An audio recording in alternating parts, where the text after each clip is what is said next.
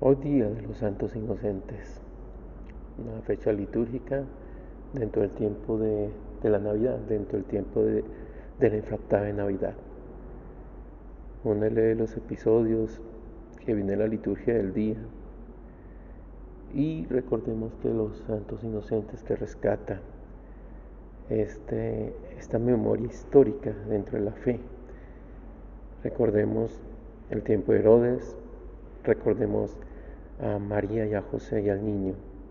Y un ángel se le aparece y le dice a José, toma al niño y vete a Egipto. Sale de Belén y van para Egipto. Santos inocentes,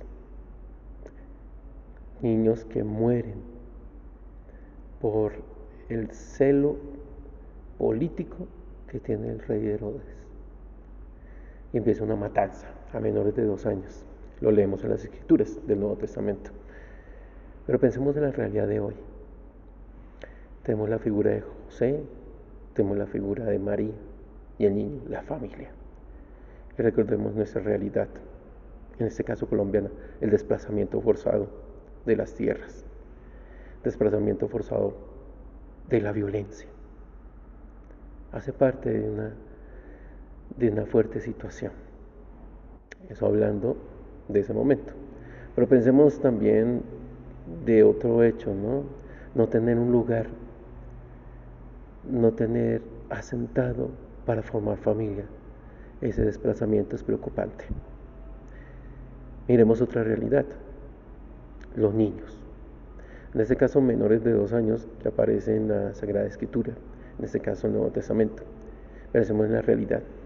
Los niños que son maltratados física, emocional, sentimental, espiritualmente, ya sea por sus propios progenitores o por la misma realidad social. También tenemos esa realidad de, mm, de los abortos. No los dejan de hacer. Tenaz, esta situación es preocupante. Y nosotros como cristianos católicos, el mundo cristiano, tenemos una responsabilidad. Pero no solamente por ser cristiano, sino todo ser humano tiene derecho a la vida.